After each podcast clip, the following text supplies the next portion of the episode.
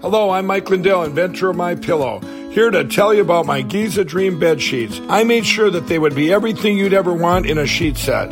I started with the world's finest cotton called Giza. It's only grown in a region where the Sahara Desert, the Nile River, and the Mediterranean Sea all meet. The long staple cotton makes my Giza Dream sheets ultra soft and durable. They come with extra wide pillowcases to fit over any pillow and extra deep pockets to fit over any mattress. Not only that, they come with my sixty-day money-back guarantee and a ten-year warranty. And now you can get the best sheets ever for the best price ever. When you buy one of my Giza Dream bed sheet sets, you'll get another one absolutely free. I personally guarantee that they'll be the most comfortable sheets you'll ever own.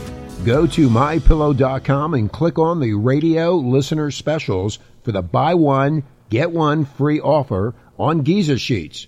All you got to do, Renegade Nation, is enter the promo code RENEGADE or call one eight hundred, eight eight nine, six eight one seven for these great specials. That's one eight hundred, eight eight nine, six eight one seven.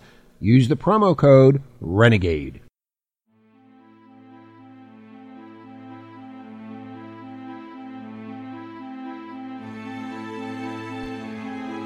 Please be aware, the stories, theories, reenactments, and language in this podcast are of an adult nature and can be considered disturbing, frightening, and in some cases, even offensive.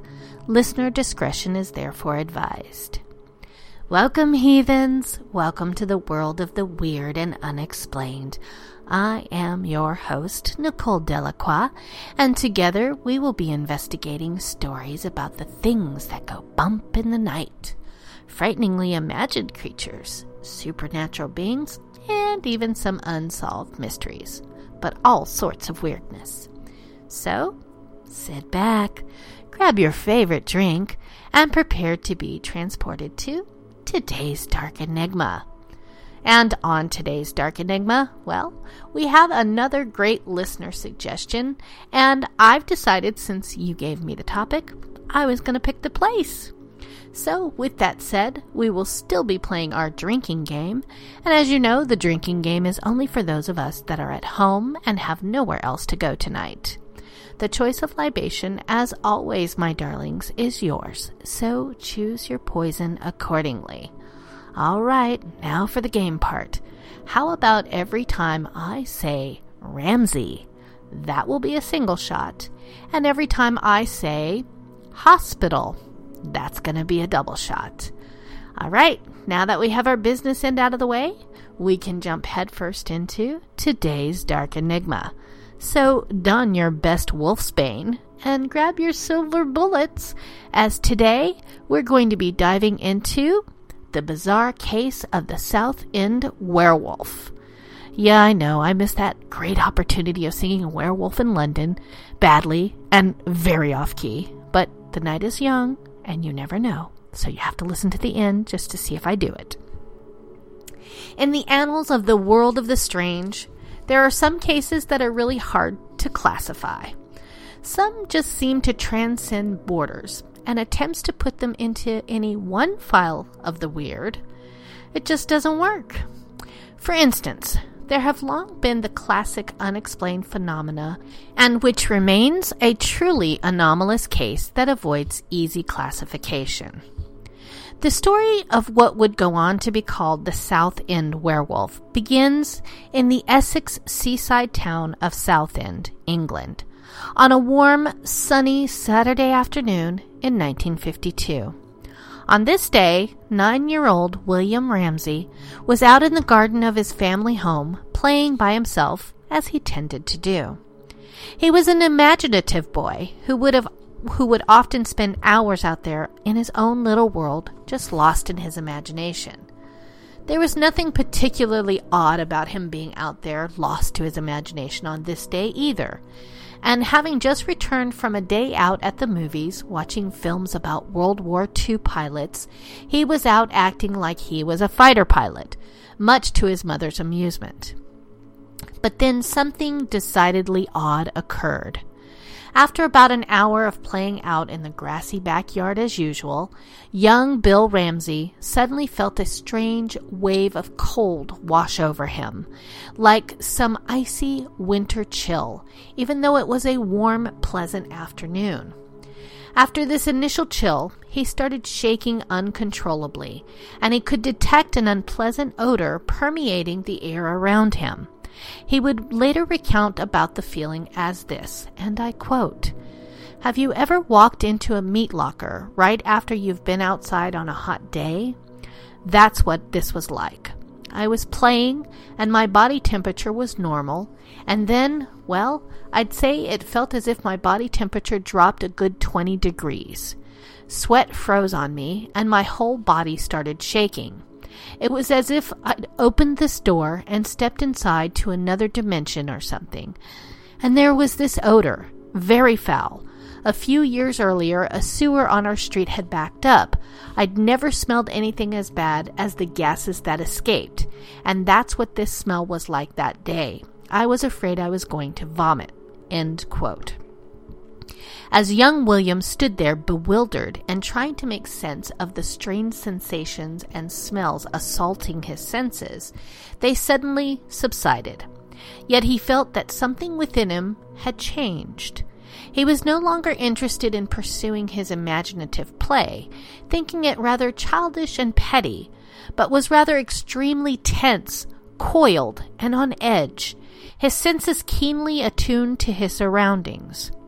He glanced around and up at the darkening si- skies, but everything seemed somewhat off to him, and images of wolves began to inexplicably dance through his head, as well as the irrational sudden urge to run off down the road on all fours towards the sea. At some point, his concerned mother came over and called out to her son, trying to snap him out of his daze. And it was at this point that Bill was suddenly overcome by a blinding, inexplicably burning rage that coursed throughout his entire body like an electrical current, and a deep growl lurched forth from his mouth. Before he even knew what he was doing, he allegedly tore a nearby fence post completely out of the ground, along with its concrete mooring and wire fencing, displaying a vicious strength far beyond what such a young boy should have been capable of, and proceeded to swing it around like a baseball bat in some sort of adrenaline-fueled rage. The out-of-character outburst was enough to frighten his parents into fleeing hastily into their home, where they waited for their son to calm down and gain some semblance of sanity. As they watched, their normally mild-mannered son began to tear apart the wire fencing with his bare hands and even gnaw at it with his teeth like some sort of wild beast. Bill's father decided to go try to subdue his son, but was met with strength far beyond what he was expecting, and he was unable to pry the fence post from the boy's iron grip. With his own son snarling at him and lashing out at him like a beast, Bill's father retreated back to the relative safety of the house. After several minutes of this epic tantrum, little Bill Ramsay began to calm down and finally dropped the fence post as he stood there panting like a dog, blood dribbling down his chin from the cuts he had sustained from biting the sharp fencing wire. After feeling the coldness and rage seep and leach away from his body, Bill trudged over to the house and calmly asked to be let inside.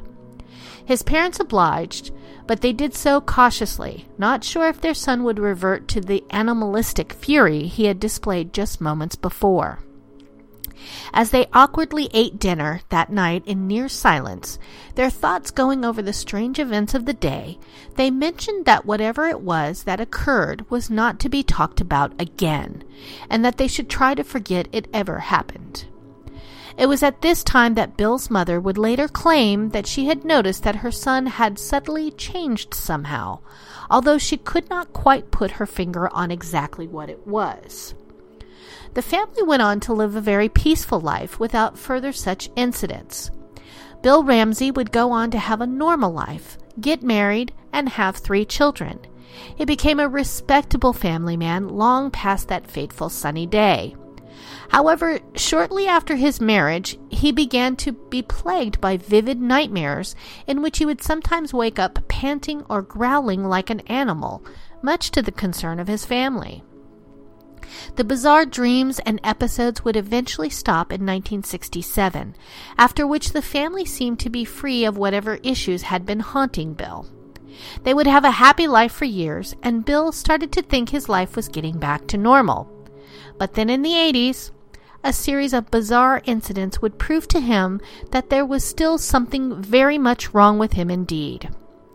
In early nineteen eighty-three, Bill was out drinking with a group of friends when he claims he felt a sudden rush of icy cold and sweat, very similar to what he had experienced as a child. Feeling ill, he went to the restroom and says that when he looked into the mirror, he could see the frightening visage of a wolf staring back at him. Steadily unsettled by the whole incident, he asked to be taken home. And as he was riding in the car with his friends, he was reportedly overcome when, with an irresistible rage that took over his body and stole its control from him. He began to snarl wildly, turning to the friend next to him and attempting to bite his leg. The driver of the car was able to pull over, after which they all struggled to restrain Bill and get him under control, a feat that took all of them since he seemed to be displaying a freakish amount of strength. Bill would eventually come back to his senses, marking the end of a very strange, very awkward evening out, to say the very least. He would later say that he could remember nothing of the odd incident. Later that, e- later that year, things would only get stranger still. At around Christmas in nineteen eighty-three, Bill began to suffer from nearly incapacitating sharp chest pains, something which he had never really experienced before. He also was overwhelmed by a cold sweat that poured from his upper body. His immediate concern was that this was the onset of a major heart attack, and Bill found his way to the nearest hospital emergency room. Once there, he was urgently put on a gurney and prepared for examination. But as he waited, he could feel the familiar odd chill from his boyhood episode spread out and overcome him once again. At one point, as a nurse bent over to examine him, Bill purportedly let out a guttural roar and lashed out at her with teeth bared, biting into her arm, after which he threw around furniture and scurried into a corner of the room to growl, roar, and pace like an animal. Police arrived, and together with hospital staff, they were able to restrain the immensely strong, rampaging man onto a gurney and sedate him with tranquilizers, all the while as he ferociously snapped his teeth at them and roared like a wild beast. Witnesses would later say that Bill had seemed completely, utterly animalistic at the time, with his hands curved into claws, teeth bared, lashing out at those around him, and snarling and growling unintelligibly. One of the policemen who had helped to restrain Bill would later claim that the man's eyes had looked feral and wolf-like. The sedated man was brought to Runwell Mental Hospital, and when the drugs wore off, Bill claimed that he had no recollection of what had happened and had no idea why he was at a mental hospital, although doctors there suggested that Bill stay and undergo further evaluation and testing. He declined, and since he had voluntarily checked himself in at the hospital, he was allowed to leave. It was the attending psychiatrist's opinion that he was likely to have another such episode in the future unless they figured out what was wrong with him, but at the time Bill ignored him and went home, thoroughly exhausted from the whole ordeal and hoping that no further such mysterious attacks would emerge. Unfortunately, the doctor would turn out to be right. In January of nineteen eighty-four, Bill went to visit his mother, and as he was driving home, he felt another episode coming on. Realizing the now familiar telltale signs of an impending episode, he rushed as fast as he could to the hospital and ended up in the same emergency room as he had been in before. However, by the time he arrived, the wolf-like ferocity had already utterly consumed him. When a lone nurse told him to wait a moment for a doctor, Bill allegedly lashed out at her and threw her roughly to the floor before pouncing upon a startled orderly in a frenzy, choking him and trying to bite him. Police arrived shortly after, and four officers warily circled Bill, who was by this time once again a savage, snarling beast. The beastly, fierce display was so frightening that none of the officers wanted to approach him. And when one did, Bill's response was to set upon him as a predator might do to prey, apparently injuring the officer so badly that he would remain at the hospital for four days afterward. The police would later claim that it took all four of them and all of their strength to get Bill into handcuffs, and that he had been much stronger than his appearance would suggest, to the point that they wondered if the handcuffs would even hold. After he had been put into the handcuffs and thrown into the back of a patrol car, Bill reportedly came back to his senses and, as before, could not recall anything that had happened from the time that he had been approaching the hospital. After being interrogated and rationally attempting to tell his bizarre story to the no doubt skeptical authorities, it was recommended that he check himself into a mental hospital. Bill refused and was later released. Unfortunately, it would come to be clear that checking into a mental hospital might not have been such a bad idea after all. On the evening of July twenty-second, nineteen eighty-seven, Bill stopped by a bar called the White Horse Inn to have a drink after a hard day of work. There he met some friends, and they ended up having a good time chatting and drinking. Although by the time Bill left the bar, he was pretty drunk. Worried that he was too drunk to drive and that a policeman might pull him over, he nevertheless, nevertheless got into his car to drive home, deciding to take a quiet route home where he hoped he could avoid other people and the cops. At some point, he came across a lone prostitute walking along the street and got the bizarre plan into his head to make a citizen's arrest. He pulled the van over and invited the prostitute in, who obliged as she thought she was dealing with a customer. However, as they drove, she began to get a very strange and ominous feeling from Bill, as if he meant to do her harm. She soon asked to be let out, and that was when Bill started to let out a rumbling growl under his breath. When the car slowed down enough, the prostitute then allegedly made a panicked run for the nearest police station, and Bill stepped out of the car to follow her. A police officer emerged from the station as Bill approached, and when he drew closer, the beastly force overcame him, and he threw the policeman to the ground to begin choking him. Allegedly, this, os- this officer was much bigger than Ramsay, yet the smaller man exhibited almost supernatural strength and was easily able to overwhelm the police officer. More police officers then came running to their fallen comrade's aid, yet Ramsay proved to be a force to be reckoned with, easily tossing the men aside as he roared like an animal and allegedly spat out, "The devil is in me, I'm going to kill you." It would purportedly take six strong police officers and several injections of tranquilizer to bring the wild rampage to an end. Again, Bill would later claim that he had no recollection at all of what actually transpired. The prostitute, only known as Lauren, would later doubt that Ramsay had ever had any intention of arresting her, instead preferring to believe that he had picked her up with the expressed interest in attacking her. In the aftermath of this vicious assault, Bill finally checked himself into a mental hospital for evaluation, fearing for his own safety and the safety of those around him. A slew of tests were run on him, including x-rays, M R Is, and various psychiatric tests, yet no discernible cause for the outburst could be found. There seemed to be nothing wrong with him, neither physically or mentally. He was kept for observation for ten days, during which time he remained his normal, rational, and mild-mannered self, leaving the hospital no choice but to release him.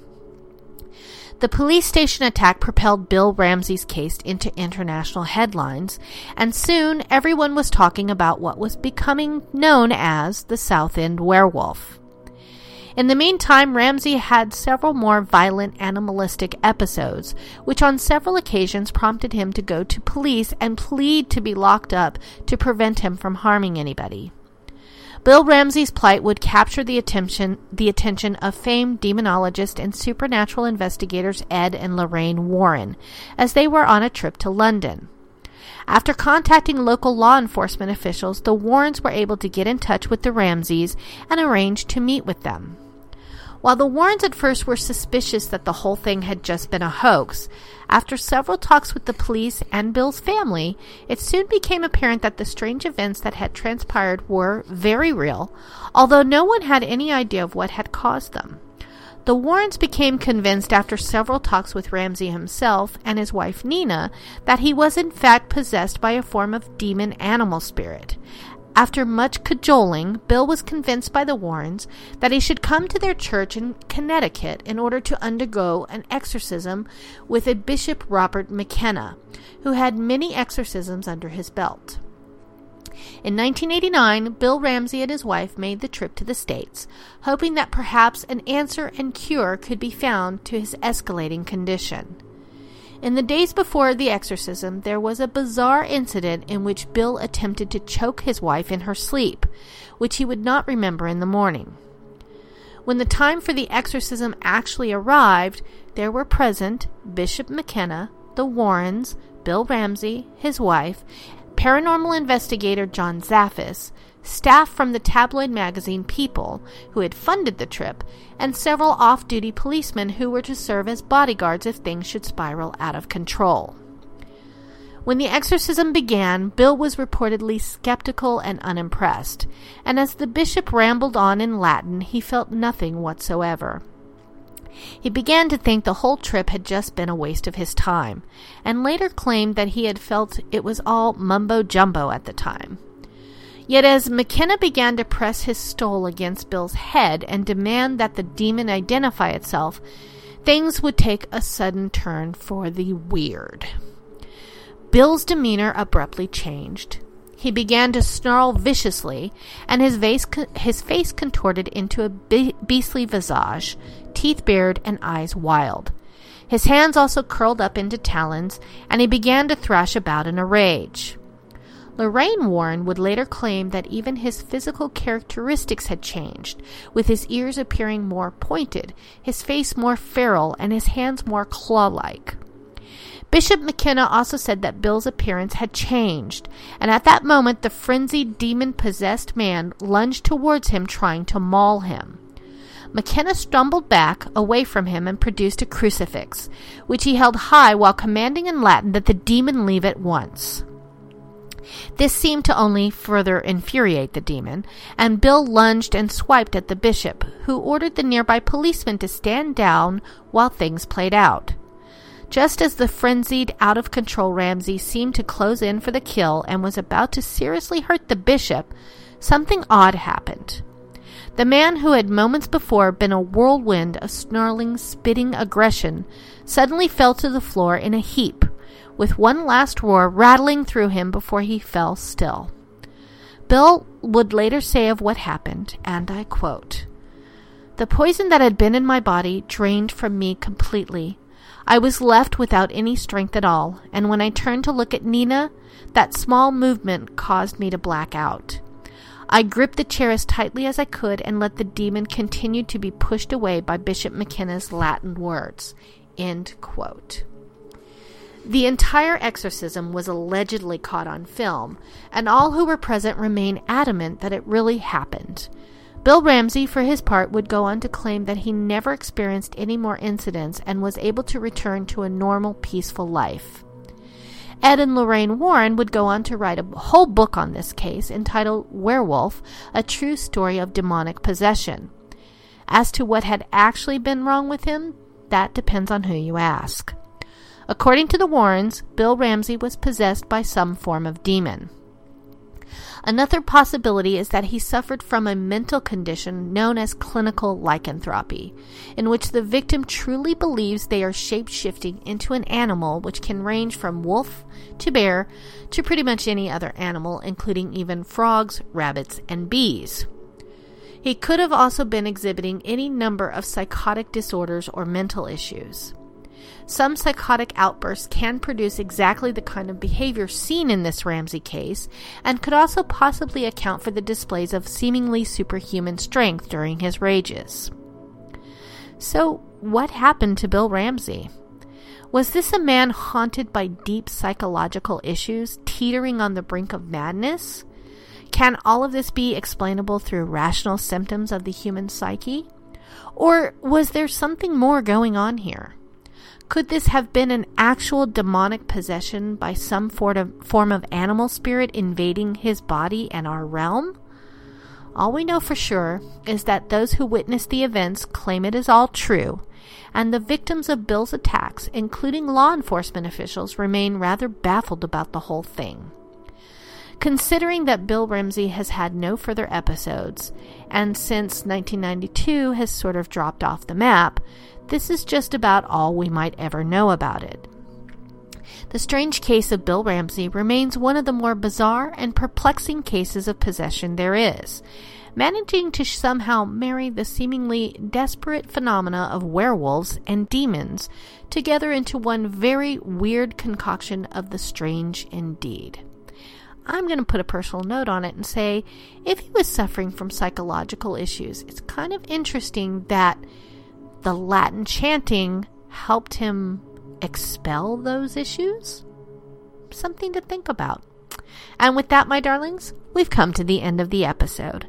I thank you for joining me here today, and I hope you'll take some time to reach out to me and share your thoughts on what you think.